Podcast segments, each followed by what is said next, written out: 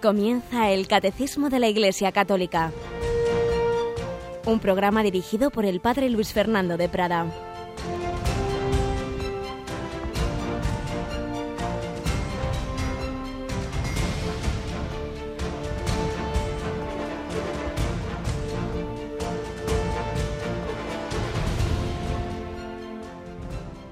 Muy buenos días, alabados sean Jesús y María, queridísimos hermanos, familia de Radio María. Va terminando este mes de junio, estamos en vísperas de la solemnidad del Sagrado Corazón de Jesús, resumen, síntesis del amor de Dios hecho carne por cada uno de nosotros. Estamos en la víspera de esa solemnidad.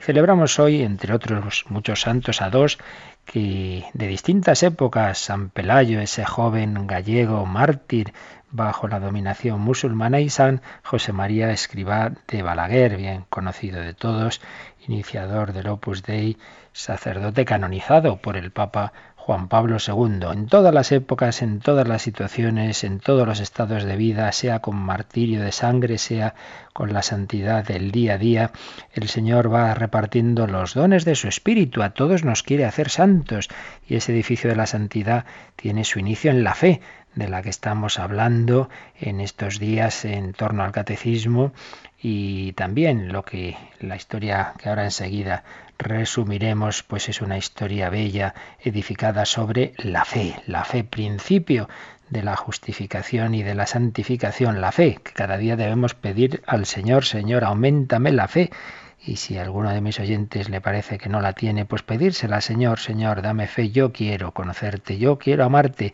Pero todos, absolutamente todos debemos pedir, Señor, aumentame la fe. Nunca tenemos suficiente fe. Siempre tenemos, además, o podemos pasar oscuridades, dudas, tentaciones. No hay que asustarse pero hay que acudir a la Virgen María, que también tuvo, decía Juan Pablo II, su fatiga del corazón, sus momentos de oscuridad, sus momentos en que no, no entendía. No pensemos que, que tener fe quiere decir que ya todo uno lo ve muy claro. Tenemos hoy con nosotros a Yolanda. Buenos días, Yoli. Buenos días, padre. El otro día se nos quedó por ahí, me decías alguna pregunta, así que vamos a aprovechar este, este primer momento del catecismo que atendiste a una, una persona que nos preguntaba. Pues nos llamó María de Álava y ella preguntaba si los ortodoxos eh, que de corazón están unidos a la Iglesia Católica, pues si pueden vivir las celebraciones como todos los católicos. Sí, cada vez se da más esta situación de personas de países de Europa del Este, de países orientales, eh, en donde está pues la Iglesia ortodoxa y como sabéis, pues comparte con nosotros el 98% por decir algo y muchas veces, claro, pues no encuentran su Iglesia ortodoxa, vienen a la católica, les gusta, bueno, pues pueden participar en todo, pueden venir a todo, no faltaría más, pero claro, está el punto este delicado de la Sagrada Comunión. En principio, como norma general, pues no, no pueden comulgar porque la comunión eucarística implica la comunión en la fe y la comunión eclesial. Entonces, si uno no ha acabado de dar ese paso de estar en plena comunión con la Iglesia Católica, tampoco puede eh, ejemplificarlo o hacer eso visible en la comunión eucarística. igualmente nosotros, uno está de viaje por un país eh, en donde está solo la Iglesia Ortodoxa, en principio, pues puede y hará muy bien en asistir a la Santa Misa y a las celebraciones, pero en principio no puede comulgar. Digo en principio porque es verdad que puede ocurrir que uno esté en una situación que no encuentra una Iglesia católica, es domingo, el quiere comulgar, bueno, pues excepcionalmente podría hacerlo y viceversa. Pues el ortodoxo que está aquí, que no consigue encontrar, pero sería siempre una excepción que habría que, que ver y que consultar eh, pero en principio ocurre eso, que en general en, con cualquier relación con una comunidad distinta a la, propia, de la propia fe, hay que saber que la comunión eucarística implica la plena comunión en todos los aspectos, también la plena comunión en el estado de gracia. Por eso tampoco podemos comulgar, aunque uno sea católico, apostólico romano, si está viviendo en una situación de pecado, claro, como bien sabemos. La comunión, esa plena unión eh, con Jesucristo, Eucaristía, presupone que uno está en su plena amistad, que uno está, en su familia, que uno está en su iglesia. Pues nada, vamos adelante con este programa de hoy.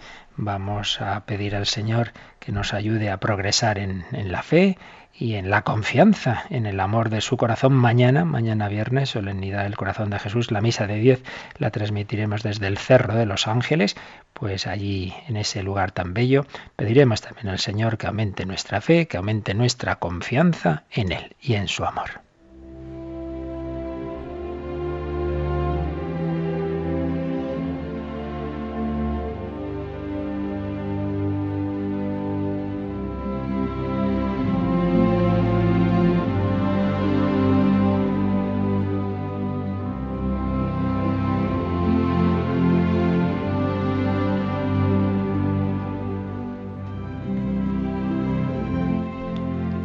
Hoy la historia que traemos a colación, que recogía el padre José Julio Martínez hace ya muchos años, fue una historia en torno a la Segunda Guerra Mundial, por tanto antigua, pero completamente verídica, absolutamente histórica.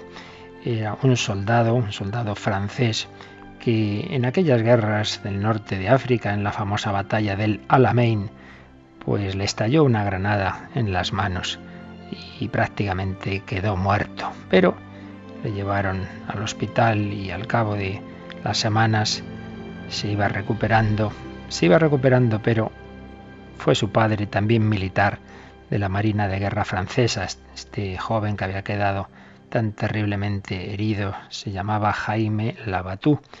Pues bien, fue su padre a, a visitarle y se puso al lado de su cama el hijo había perdido los ojos en el estallido de la granada y le decía, Jaime, soy yo, soy papá, estoy aquí sentado a tu cabecera, ánimo pequeño. Los médicos dicen que vas mejorando mucho. Papá, sí, sí, estoy contigo, Jaime, no te veo. No importa, hijo, la bomba te explotó ante los ojos, pero tú queda tranquilo, nada te faltará. Jaime entiende que está ciego. Quiere extender los brazos para tocar a su padre, pero pero no puede. No te apures, Jaime. Tus manos, la explosión de la bomba. Pero mamá ya lo sabe todo, te cuidará muy bien, nada te faltará.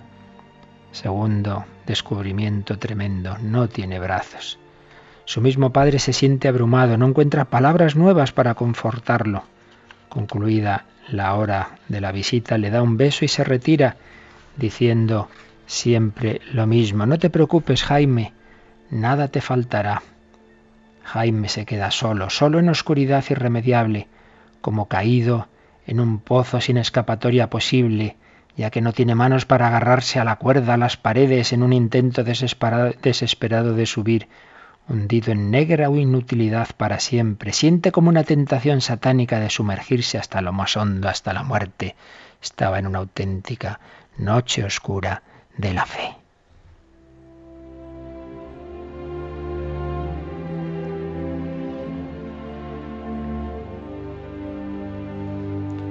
Pero entonces ocurrió algo que Jaime nunca supo entender. Hubo otra voz, nunca se supo de quién, un médico, un militar herido, un convaleciente, un capellán, un visitante cualquiera. Hubo alguien que se puso a su lado, que se le puso a hablar. ¿Quién es usted? ¿Un sanitario? ¿No tiene por ahí un barbitúrico de los que hacen dormir sin despertar? No puede cortarme las venas para que me vaya en sangre. Imposible vivir así, le dijo Jaime. Pero aquel visitante, que Jaime nunca supo quién era, inició una caricia sobre el cuerpo del herido y empezó con su voz vibrante de bondad. Padre nuestro, que estás en el cielo, santificado sea tu nombre, venga tu reino, hágase tu voluntad. Jaime no podía llorar, no tenía ojos, pero sintió que el corazón le temblaba de un modo nuevo, que todo cambiaba para él, que ya no quería morir. Él también había rezado antes y podría seguir rezando desde ahora. Y ahí empezó a hacerlo. Y con la oración recuperó la luz. No la luz del sol que se nos apaga cada noche, sino la luz de Dios que nunca nos abandona. Y él mismo escribió, He experimentado algo de lo que Cristo vivió en Getsemaní cuando le invadía el dolor y clamaba, Padre, aparta de mí este cáliz, pero hágase tu voluntad. Y nos enseña a llegar como Él, no a la resignación, eso es muy pobre, sino a la aceptación. Resignarse es reconocerse vencido. Aceptar es vencer. Lo que parece sobre las fuerzas humanas con la gracia llega a ser posible. Jesús no ha venido a suprimir el sufrimiento, ha venido a enriquecerlo con su presencia. Por eso yo he recobrado la alegría y la esperanza. Y cuando alguien le preguntó qué palabra pronunciaría para expresar su principal sentimiento, Jaime respondió, la palabra amor.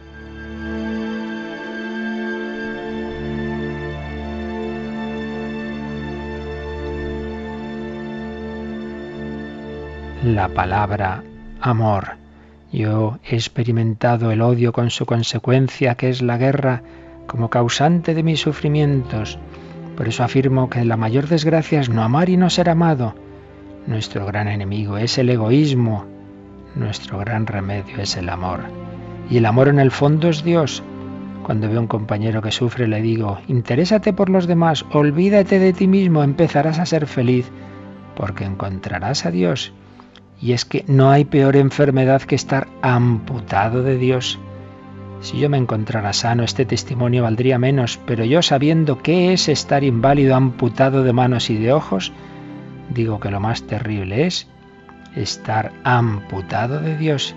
Y quiero gritar a todos mis hermanos, Dios está vivo, Cristo ha resucitado, no os apartéis de Él.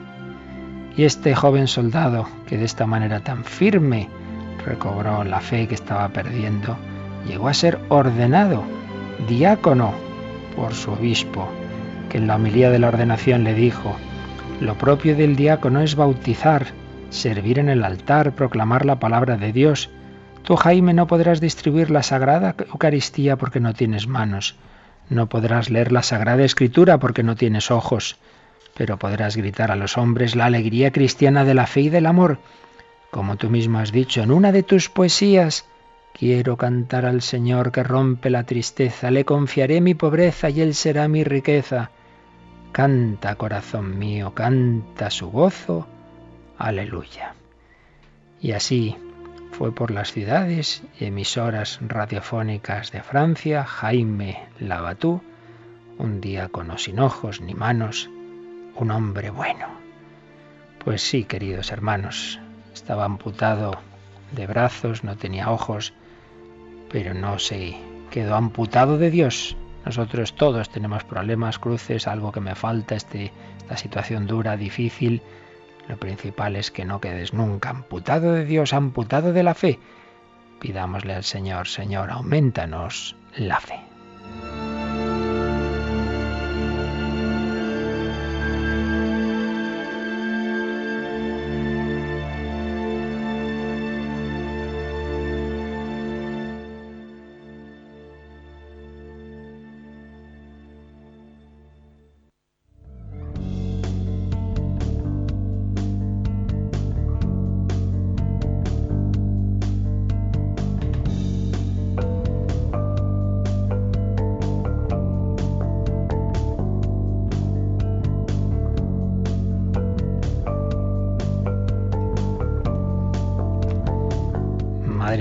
Buen ejemplo de fe, ¿verdad, Yolanda? Impresionante, la verdad es que le pone uno los pelos de punta. Sí, sí, estamos ya conmosos, conmosi que dicen en Italia. bueno, pues vamos adelante, adelante pidiendo al Señor esta fe, esta fe cuyos rasgos estamos viendo estos días, esa relación con la razón, con la inteligencia, con la ciencia que veíamos ayer, la fe que es una gracia, la fe que es un acto humano, la fe que es libre, la libertad de la fe, es lo último que veíamos ayer, y damos un paso más que a nuestros eh, oídos relativistas puede chocar. La necesidad de la fe. ¿Es necesaria la fe para salvarse? Pues sí, sí, lo es. Ya intentaremos entender cómo es esto, pero el dato es clarísimo en los Evangelios y en todo el Nuevo Testamento. Es necesaria la fe. Y esto es lo que nos explica el catecismo de una manera muy sintética en el número 161. Vamos adelante. Creer en Cristo Jesús y en aquel que lo envió para salvarnos es necesario para obtener esa salvación, puesto que sin la fe es imposible agradar a Dios y llegar a participar en la condición de sus hijos. Nadie es justificado sin ella y nadie, a no ser que haya perseverado en ella hasta el fin, obtendrá la vida eterna.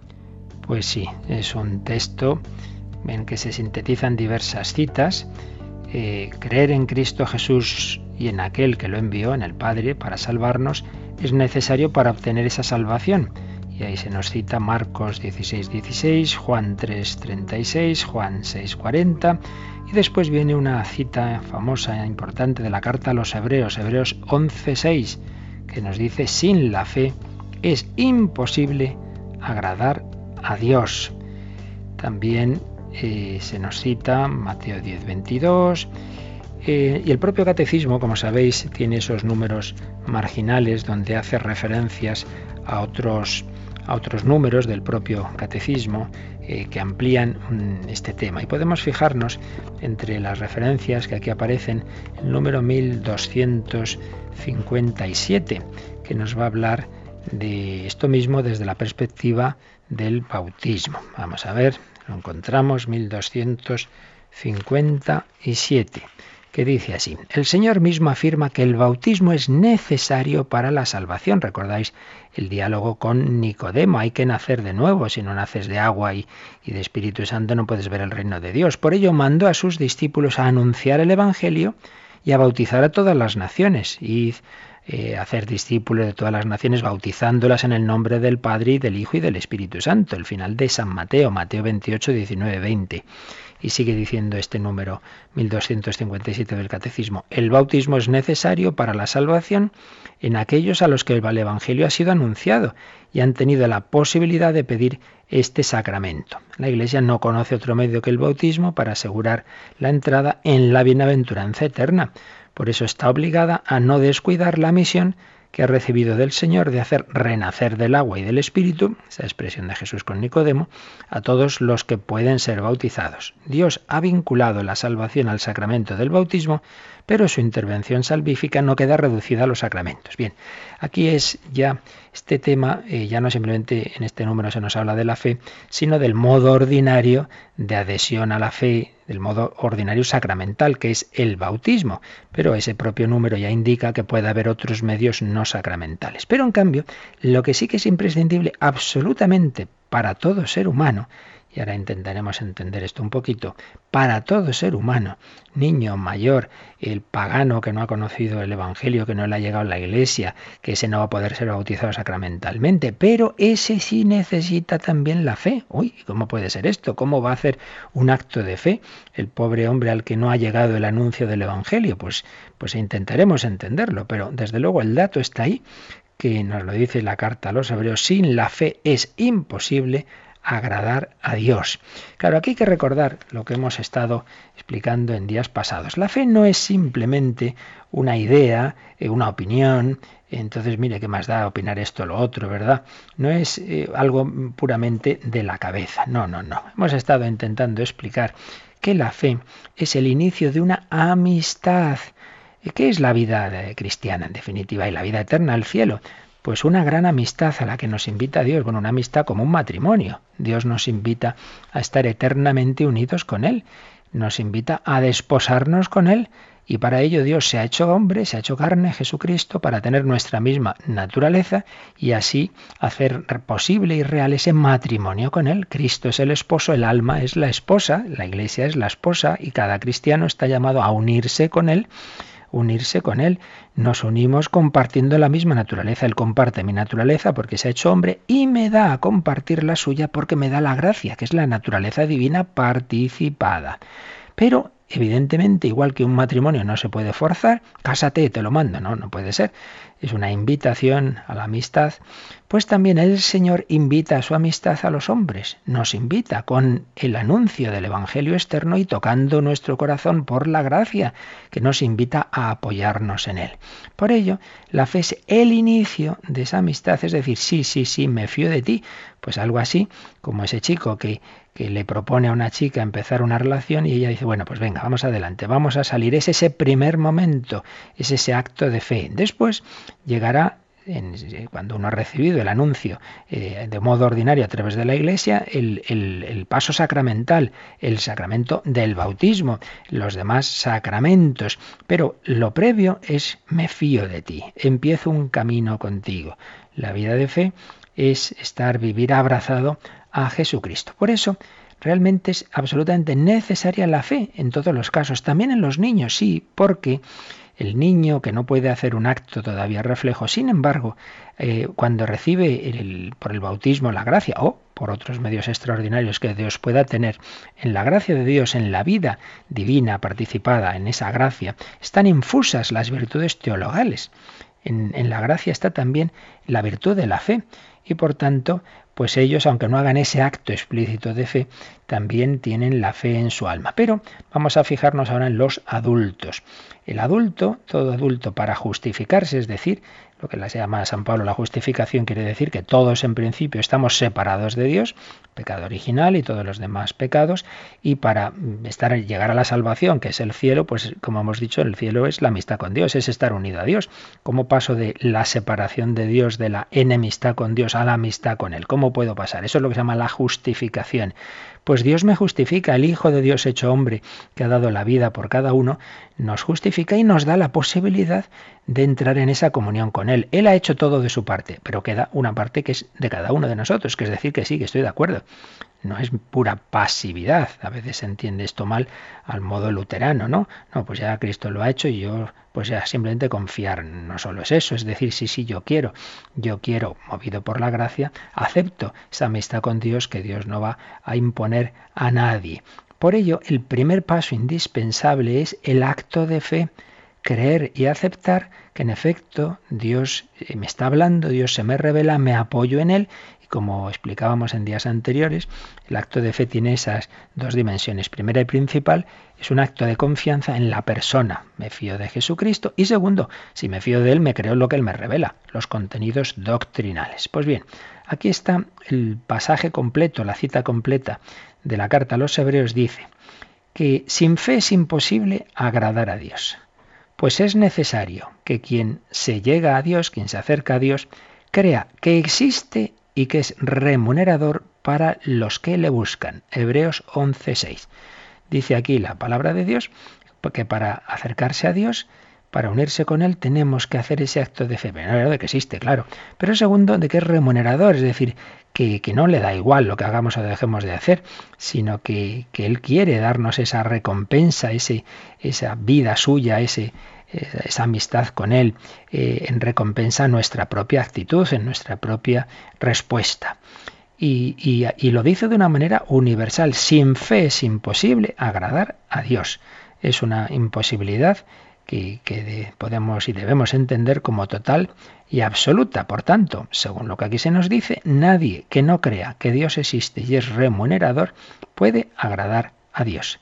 Necesitamos ese primer paso para unirnos con Él. Ningún adulto podría llegar, por tanto, a la justificación, a la salvación, a la amistad con Dios, que se convierte en la vida eterna, en el cielo, sin ese acto de fe. Y no basta simplemente que uno llegue a Dios por un razonamiento filosófico, no, no, el acto de fe no es que uno, pues pensando pues que tiene que haber un Dios, como aquí hemos explicado en bastantes ocasiones, pues entonces razona filosóficamente.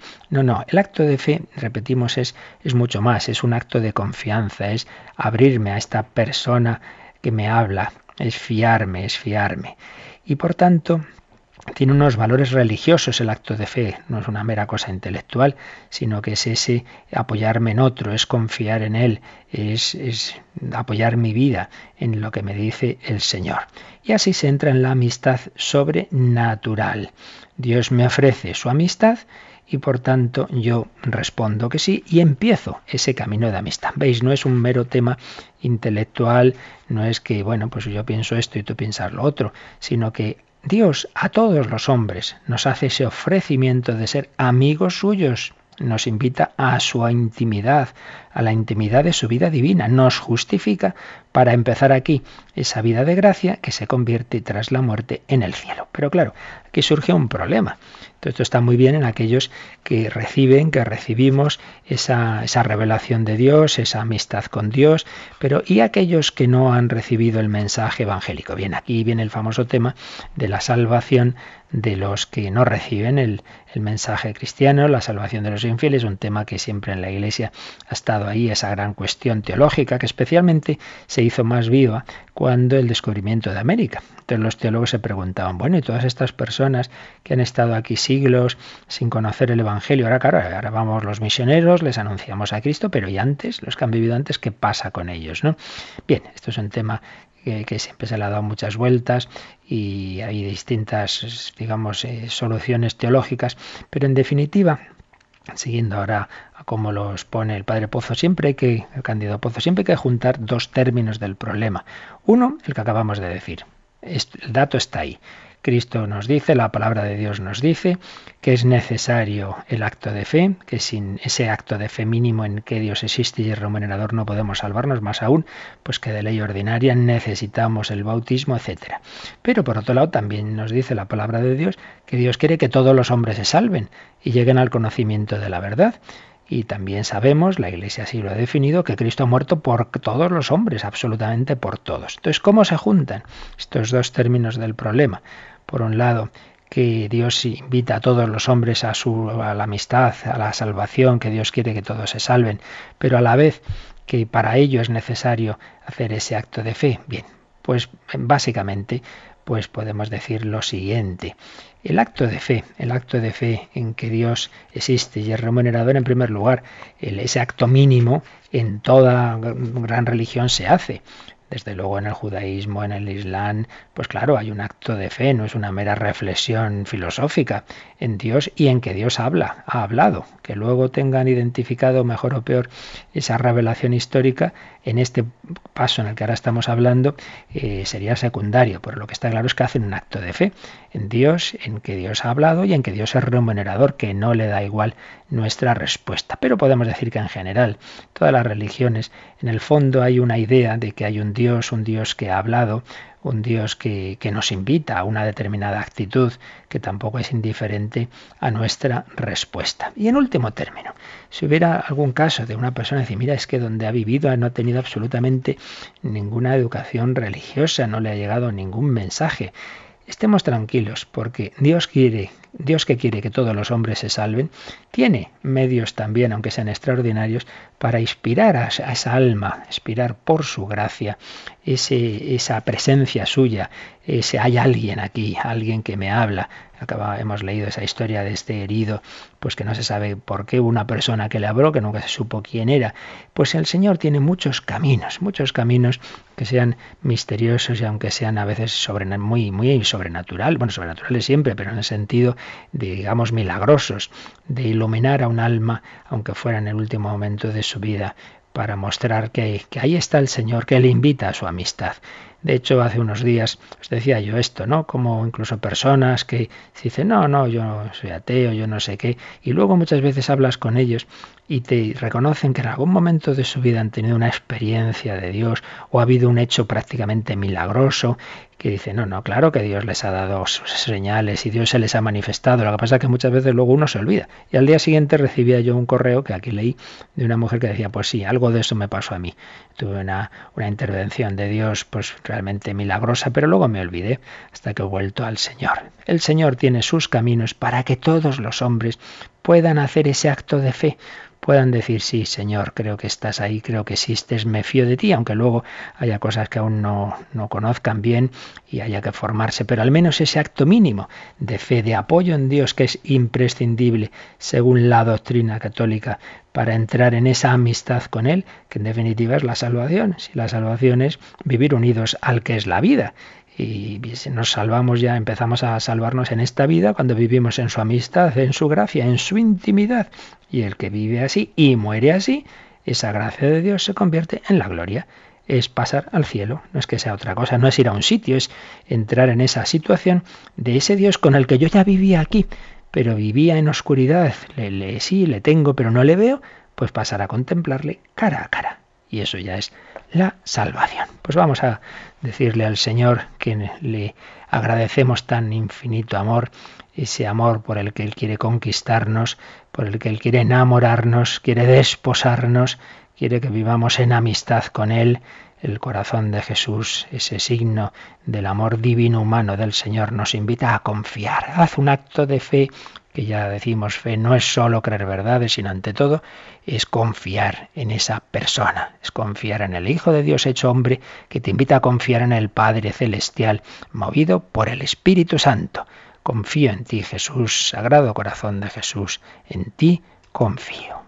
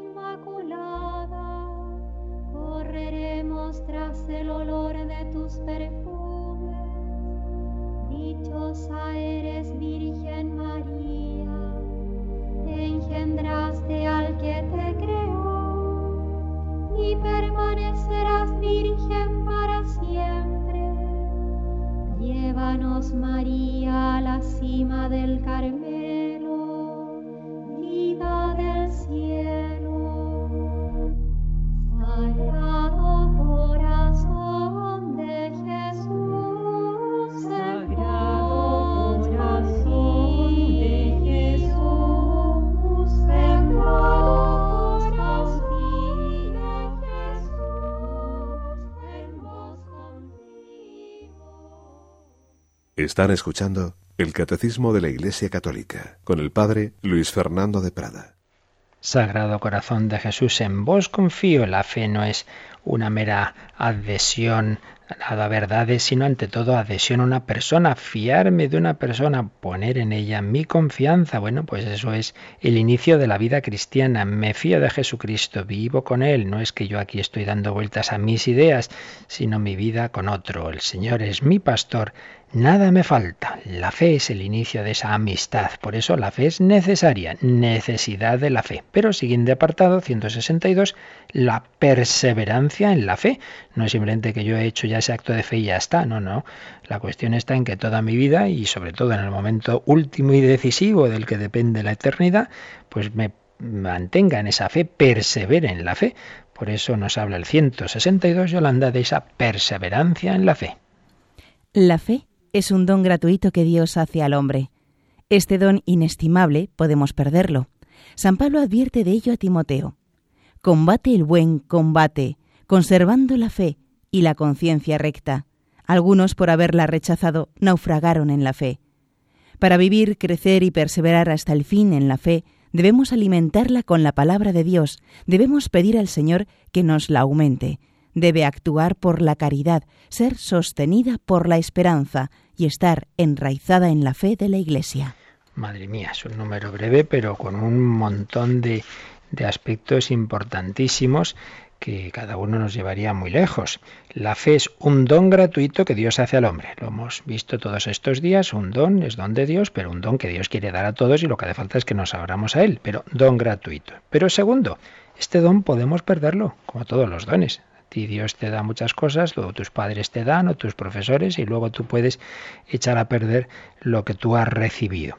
Y se nos recuerda pues esta cita de San Pablo a Timoteo Combate el buen combate conservando la fe. Conservando la fe, puedes perderla. Y de hecho dice, algunos, por haber rechazado la conciencia recta, naufragaron en la fe.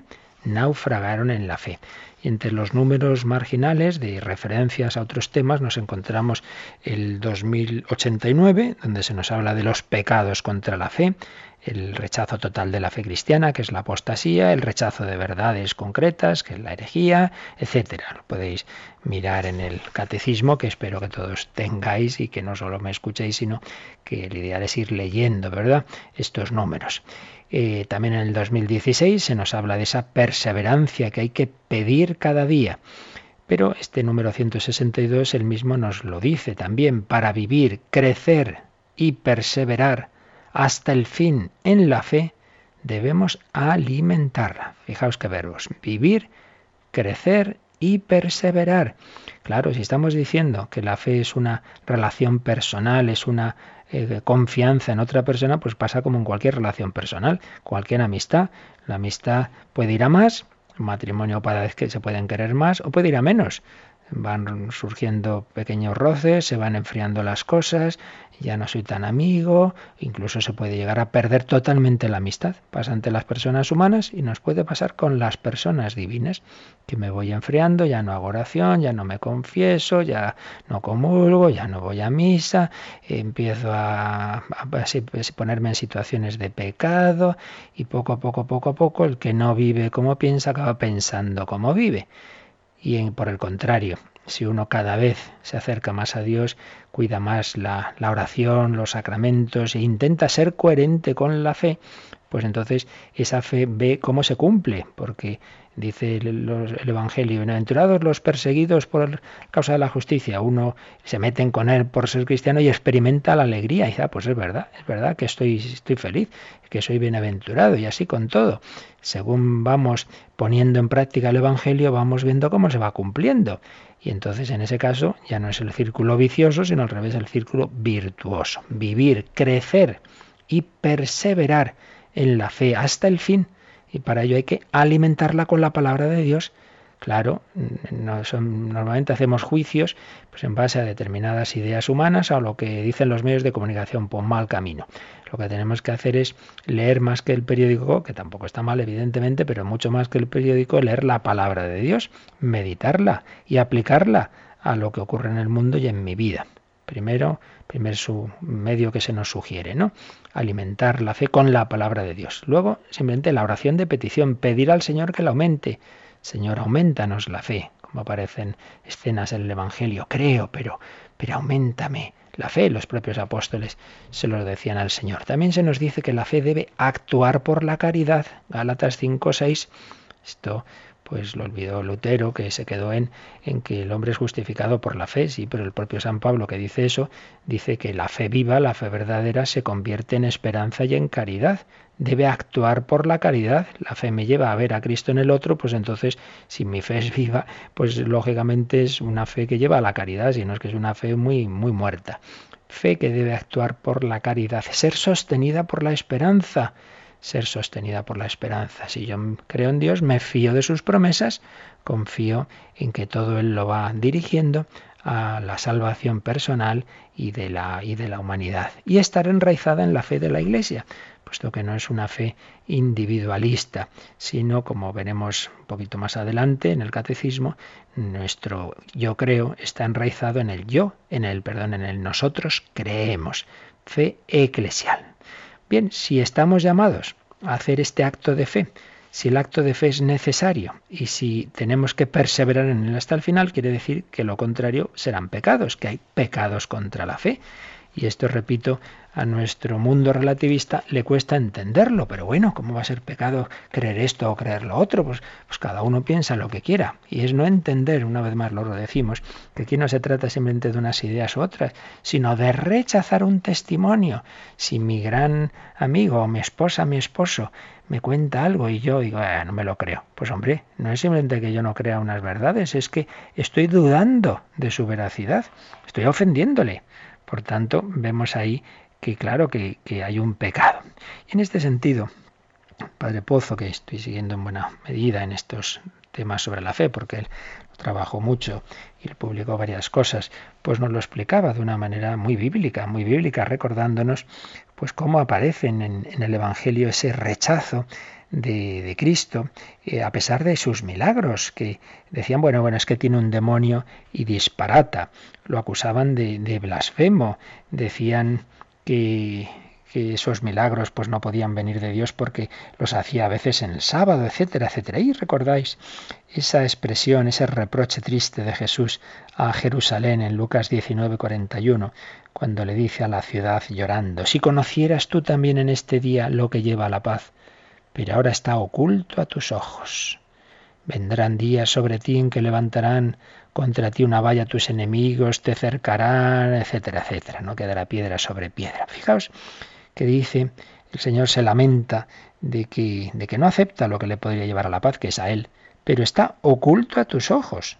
Están, digamos, con que hay una ceguera que le imposibilita ver. Entonces uno dice, hombre, pues si está oculto a sus ojos, si es ciego, ¿qué culpa tiene? Porque va a recibir ese castigo por no haber conocido el tiempo de tu visitación. Porque la cita, no lo he leído, termina así. No dejarán en ti piedra sobre piedra por no haber conocido el tiempo de tu visitación. Jerusalén no conoció que Dios la visitaba en Jesucristo, entonces va a ser destruida. Pero si estaban ciegos, si no lo podían ver, ¿por qué tienen esa culpabilidad? Evidentemente no es inconcebible que pueda haber ese castigo, ese no haber conocido a Cristo si no fuese responsable. Pues estos dos mismos elementos, esa ceguera, pero por otro lado esa ceguera culpable aparece en bastantes lugares del Nuevo Testamento. Dice San Pablo, de hermanos suyos que no han reconocido a Cristo, que se embotaron sus inteligencias. Hasta hoy siempre que se lea a Moisés, un velo está puesto sobre su corazón, segunda Corintios 3:14. Pero lo mismo dice de los paganos, de los gentiles, tienen entenebrecido el entendimiento, ajenos completamente a la vida de Dios por la ignorancia en que se hallan, por el encallecimiento de su corazón y hablando en general de todos los, bueno, esa cita anterior es de Efesios 4:18, y hablando en general de todos los incrédulos, en 2 Corintios 4:3, dice San Pablo, si todavía queda velado nuestro Evangelio, está velado para los que perecen, para los incrédulos, cuyas inteligencias cegó el Dios de este siglo, para que no descubriesen la esplendorosa irradiación del Evangelio de la gloria de Cristo. Como veis, en todos estos pasajes, con unas palabras u otras, se sugiere una imposibilidad de ver. Hay una ceguera que de alguna manera excusa para los pecados posteriores a ella. Recordemos como Jesús en la cruz decía, Padre, perdónales porque no saben lo que hacen. Y San Pedro, en aquel discurso después de Pentecostés, dirá, hermanos, bien sé que obrasteis por ignorancia, como también vuestros jefes ese pueblo que había condenado a muerte a Jesucristo, dice San Pedro, hablasteis por ignorancia. Y el propio San Pablo dirá en 1 Corintios 2.8 que si hubieran conocido, hubieran tenido la, la auténtica sabiduría, jamás hubieran crucificado al Señor de la gloria. Por tanto, hay un dato que se nos habla de que hay una ignorancia, que hay una ceguera. Pero por otro lado, se nos dice que esa ceguera es responsable. ¿Por qué? Pues porque hubo un momento en que pudieron ver, en que tuvieran luz suficiente, pudieron creer, llegaron a ver, de hecho, mm, quizá muchas veces, pero después sus obras les fueron cegando. De hecho, lo explica el propio Jesucristo cuando eh, en, San, Juan nos dice, si yo no hubiera venido y les hubiera hablado, no tendrían pecado, pero ahora no tienen excusa de su pecado. Si no, yo no hubiera hecho entre ellos obras, cual ninguno otro hizo, no tendrían pecado, pero ahora las han visto y han aborrecido tanto a mí como a mi Padre. Y el propio San Juan hace esta reflexión, la luz ha venido al mundo, y los hombres amaron más las tinieblas que la luz porque sus obras eran malas. Y aquí está la clave, queridos amigos. Esa ceguera por la que el hombre puede no llegar a ver a Dios los signos de Cristo, rechazar la fe, rechazar a Jesucristo, rechazar la Iglesia, es consecuencia de que se ha huido voluntariamente de la luz, de que uno ha preferido las tinieblas, ha preferido no ver. Por supuesto, no juzgamos a nadie. Una persona puede no creer hoy, ahora mismo, porque aún no le ha llegado la gracia de Dios. Pero también hay muchos casos en que uno ha tenido esa gracia, esa luz, pero se ha ido cerrando a ella. Y ahora ya está ciego, pero está ciego porque su vida eh, se ha cerrado a la, luz. Así aparece clarísimamente en el Nuevo Testamento y así conocemos todos casos. Personas que pierden la fe porque han perdido antes la conciencia, la moral, y cuando uno vive mal, pues es muy difícil que mantenga la fe. El pecado de incredulidad, por tanto, según el Nuevo Testamento, consiste en que el hombre se cierra a aceptar la revelación a pesar de tener suficiente luz sobre ella. ¿Y por qué? Pues en último término, por la mala vida. La mala vida, la luz ha venido al mundo y los hombres amaron más las tinieblas que la luz porque sus obras eran malas. Porque todo el que obra el mal aborrece la luz y no viene la luz para que no sean puestas al descubierto sus obras. Juan 3:19 es lo que dice la palabra de Dios. No estamos inventando nada. El fondo por el que muchas veces uno no recibe la fe es por una vida mala. Concretamente, podemos ver matices de esa vida mala. Podemos ver la soberbia eh, de tipo, eh, pues la más fuerte, ¿no? De rechazar a Dios porque uno en el fondo se tiene como Dios. Entonces yo no tengo que fiarme de otro, yo no tengo que creer a otro porque yo solo me creo a mí mismo. O sea, es quizá la, peor forma de, soberbia que, que, más contraria a la fe. También está la actitud saducea de soberbia naturalista, que no rechaza la idea de Dios, pero sí todo aquello que uno no puede entender, todo tiene que ser juzgado y cribado por la propia cabeza. O lo que dice San Pablo de los griegos, ¿no? que buscan sabiduría. Eh, entonces una sabiduría eh, como medida de, la verdad, ¿no? Pues la verdad es lo que yo entienda y lo que no yo no entienda no puede ser verdad, hombre, un poquito de, de humildad, ¿no? También está la soberbia de los fariseos, que es el apego a su posición honorífica. Ellos no creen porque tendrían que hacerse discípulos en vez de ser maestros. Está también la actitud del escéptico, Pilato, ¿y qué es la verdad? Este no cree porque es más cómodo pues ahí quedarse quedarse en ese relativismo y lo que importa es mi puesto, ¿verdad? Y no meterme en otros líos. En fin, hay distintas actitudes que en el fondo pues son eso, rechazar el apoyarme en el Señor, el abrirme a la verdad, porque tendría que cambiar de vida, tendría que renunciar a esa soberbia, tendría que reconocer que yo no soy Dios, tendría que fiarme de otro, tenía que poner como norma de verdad no simplemente lo que yo entienda, sino lo que Dios me dice, tendría que dejar este pecado. Todo eso es lo que nos cierra muchas veces a la fe. Repito, no podemos juzgar a nadie. Esta persona quizá no crea porque aún no le ha llegado la gracia que Dios le tiene reservada, pero en otros muchos casos esta persona podría creer y quizá creyó en otro tiempo y ahora no cree pues porque se ha ido cerrando.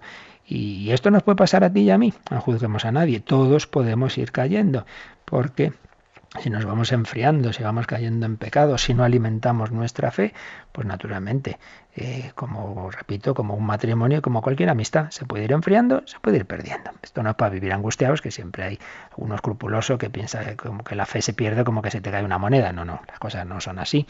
Y además Dios es el primero que quiere cuidarnos la fe y la Virgen, pero tenemos que poner de nuestra parte. Bueno, ya seguiremos con esto tan importante y ahora pues dejamos estos últimos minutos para pedírselo al Señor.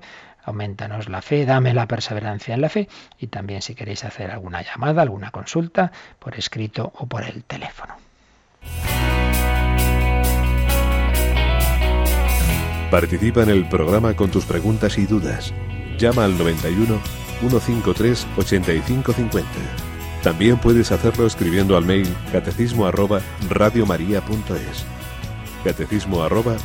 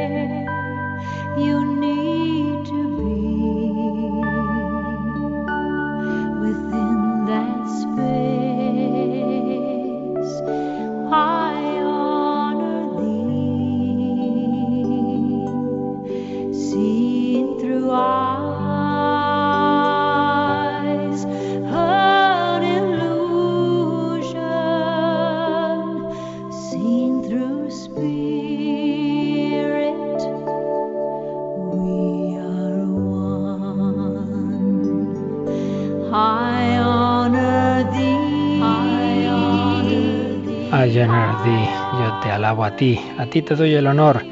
La fe es apoyarnos en otro, no en mí mismo. Y es lo que le pedimos al Señor, que cada vez nos fiemos más de Él. ¿Tenemos alguna llamadita, Yolanda? Así es, padre. Pues nos han llamado desde Mallorca y nos dice esta oyente que no entiende muy bien.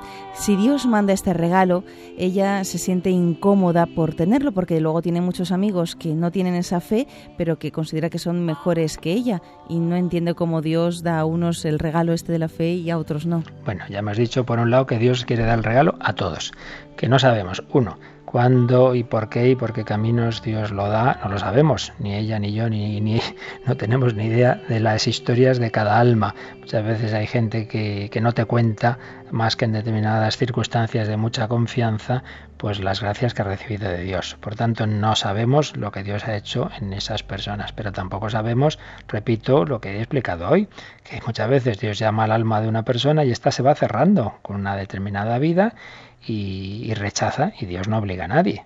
Todos vieron el milagro de Lázaro, porque unos creyeron sí y otros no. A todos les dio el milagro pero la respuesta ya depende de cada uno. Entonces no hay que juzgar a nadie, no conocemos el misterio de cada alma, no eres ni mejor ni peor, pero hombre, el que uno tenga el regalo de la fe no, debe llevar a esa incomodidad, sino todo lo contrario, agradecerlo y a pedir que todos se abran a ese regalo que Dios quiere hacer a todos. Dios lo quiere hacer a todos, pero no sabemos, repito, cuál es el misterio de la relación entre Dios y cada alma. ¿Qué más?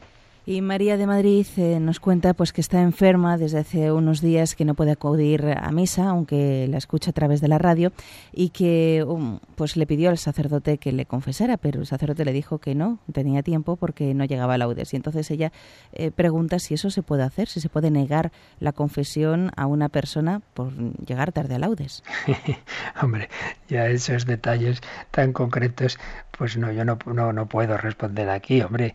Eh, cada sacerdote sabrá en un momento dado concreto valorar eh, una, si fuera de- desde luego que una persona se está muriendo, eh, pues está claro que ahí no hay ninguna duda que la confesión es lo primero, ¿verdad? Porque ya sería una situación pues muy muy muy especial, pero otros casos un sacerdote puede entender que entre una determinada acción ministerial y otra en un momento dado primero es esta y ya llegará la otra. Pero en fin, yo ahí más, ahí no hay una norma, ¿verdad?, que diga eh, que tiene que elegir el sacerdote, la confesión o rezar laudes. Bueno, lo que está claro es que tenemos que rezar laudes, eso sí que es obligatorio. Y que hay que estar abierto como una parte súper importante del sacerdote a la confesión también.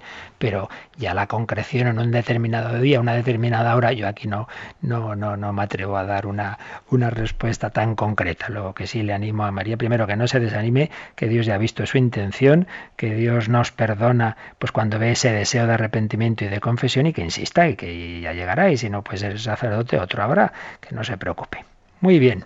Pues nada, lo dejamos, seguiremos, seguiremos con este tema, veremos próximo día, ya la próxima semana, pues la fe comienzo de la vida eterna, las dificultades de la vida de fe, las oscuridades, las tentaciones, creo que nos puede ser útil lo que nos queda de ver de este punto. Por otro lado, el sábado, en, esa, en esos programas que son conferencias o reposiciones en torno al catecismo, pues haremos una reposición del hombre de hoy Dios donde hablamos de la fe y la razón, como son esas dos alas que ayer explicábamos también, que son complementarias para llegarnos a Dios el sábado a las 8. Y os recuerdo que mañana a las 10 tendremos la Santa Misa desde el Cerro de los Ángeles en esta solemnidad del corazón de Jesús, que a Él nos queremos consagrar y confiar y en Él ponemos todo lo que hemos estado hablando hoy. Que el Señor nos dé a todos ese don de la fe y que nos abramos a Él, que Él nos lo quiere dar, repito, Él nos lo quiere dar a todos, pero hace falta que nosotros nos abramos a su amistad. La bendición de Dios Todopoderoso, Padre, Hijo y Espíritu Santo, descienda sobre vosotros, que con Jesús y María paséis un feliz día.